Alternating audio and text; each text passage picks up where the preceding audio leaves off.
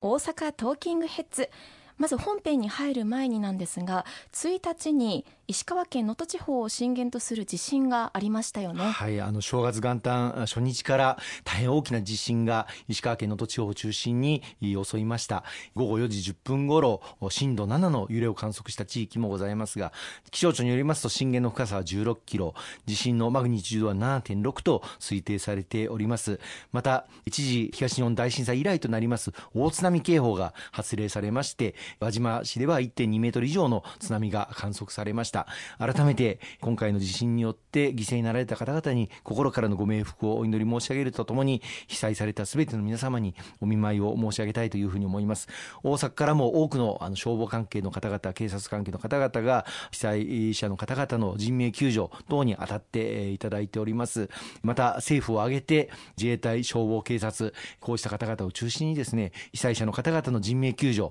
また今後本格的に復旧復興を進めていかなければならないというふうに思います。まあ、現時点でこの収録の段階では全体像まだ全て把握できておりませんので来週改めて詳細をご報告をさせていただければというふうに思いますのでよろしくお願い申し上げます。はいありがとうございます今週は2023年に大きく進展した少子化対策についてお伝えしていきたいと思います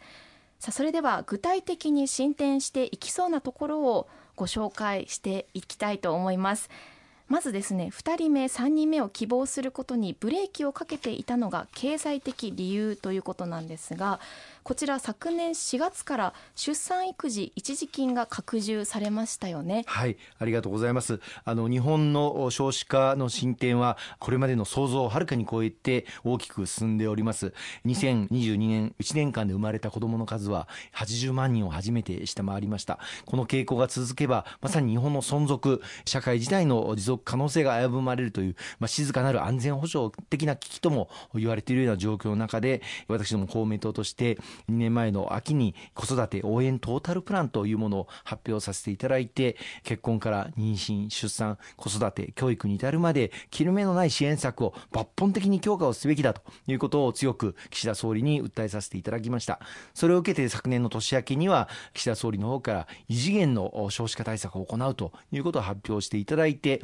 そして昨年の6月には公明党のトータルプランを多く踏まえていただいた子ども未来戦略方針というものが閣議決定されその具体的な内容が昨年12月の末に来年度予算編成とともにですね閣議決定がなされたという段階にあります。これまで日本における少子化の最大の理由は今おっしゃっていただきました通り本来だったらもう一人あるいはもう二人子供を産み育てたかったけれども経済的な負担が大変大きいという理由で諦めてしまわれる方が大変多いというこの経済的な理由経済的支援をどう強化抜本的にしていくかということが極めて重要だというふうに考えてこれまで取り組んでまいりました昨年からは妊娠の時に5万円出産の時に5万円計10万円の支援とともに伴走型の相談支援体制というものも全国で拡充をさせていただきましたしまた昨年の4月からは出産育児一時金これまで42万円の支給でしたけれどもこの42万円の支給というのは10年以上変わらずに来たわけですね。今の物価高騰あるいは人件費の高騰等の中で出産にかかる費用も特に大阪・関西をはじめ大都市部では50万円を超える出産に費用がかかるというお声を聞いていた中で昨年の4月からこの出産育児一時金も42万円から50万円と8万円支給額を増加させていただくことができました。その8万円プラスはかなり大きいですよね。出産も受け取ることはできましたか？私は実はあの一昨年の10月に出産したのでまだ42万円の時期だったんです、ね、ただあれですよね。5万円5万円の10万円の分は支給は対象ですよね、はい、はい、そうなんです。かなり私も経済的に助かりましたさあそしてもう一つ気になるのが今年10月分から児童手当が拡充されるということなんですが、こちらはいかがでしょうか？この度あの児童手当を大幅に抜本的に拡充を図ることが実現の見通しが立ってまいりました。これまでも公明党を挙げてこの児童手当については、まあ、産み育てそして大幅な拡充を行ってまいりましたけれども今年の10月からは、まあ、これまで児童手当っていうのは中学3年生までの支給だったんですけれども高校3年生まで支給対象を拡充することになりましたしまた所得制限がありましたので一部の子どもたちは対象ではなかったんですがこの度その所得制限を撤廃をして全ての子どもたちが対象となりました。さらには多子世帯特に家計の負担が重いこの多子世帯の子どもたちについては3番目の子どもたちから月額の支給額を3万円に増加をするというこれも大幅な増額というふうになりますけれどもこの児童手当の抜本的な拡充今年の10月から10月支給分を受け取る時からですねそれを受け取るのは12月に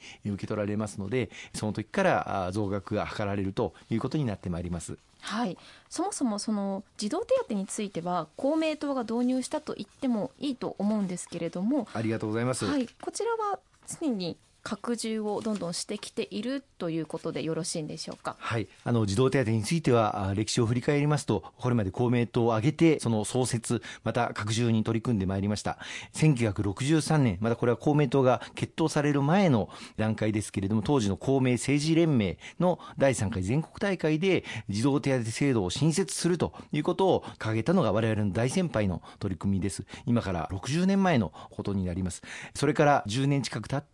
児童手当の制度が創設されました。当時まあ公明党野党でしたので政府の対応が遅い中でまずは地方から始めようじゃないかと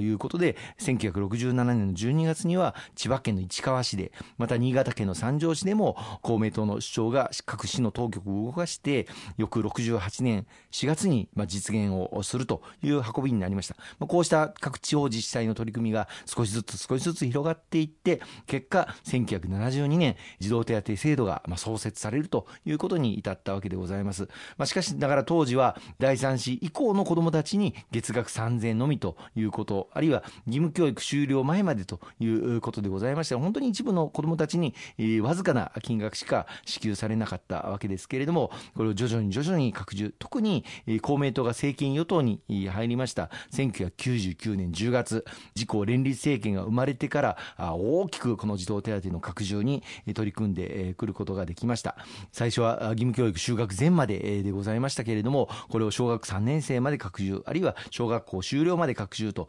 2004年2006年と拡充を続けてまいりましたし2010年にはついに中学校修了まで拡充を図ることができたこれが約13年前のことになりますそして今回さらなる抜本的な見直しということで先ほど申し上げました通り今年の10月支給分から高校3年生まで支給対象になるという抜本的拡充を図ることができました。はい、まあ、高校生以降となりますと、まあ、塾とかそういうお金もかかりますからこの拡充というのは本当に助かる人が多いと思いますでまた児童手当の拡充に合わせて児童扶養手当がどうなるかというのも注目されましたが最終的にこちらはどういったところに落ち着いたのでしょうか？はい、あの一人親家庭で子供を育てておられるご家庭がもう大変にやっぱり経済的なあ困窮を受けておられます。この一人親家庭の子供たちに支給されている児童扶養手当、これも合わせて拡充を図るべきだということを強くあの訴えさせていただきまして、今回の年末の子供未来戦略におきまして、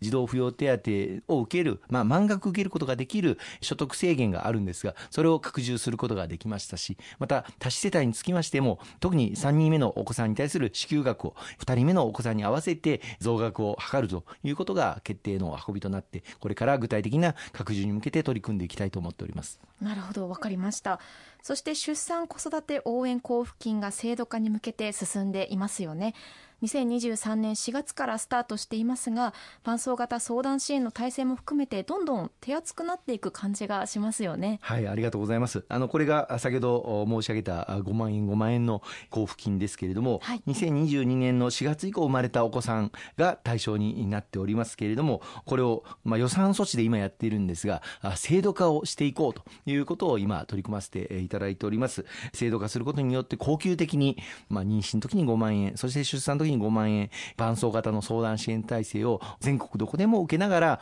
妊娠そして出産という、まあ、特に初めてのお子さんを設けられた時には本当に不安また悩みが多いわけですけれどもそういったことに身近で行政の専門家が答えてもらえるという制度になっていくこれを全国の地方議員さんと一緒に力を合わせて拡充充実を図っていきたいと思っています。はい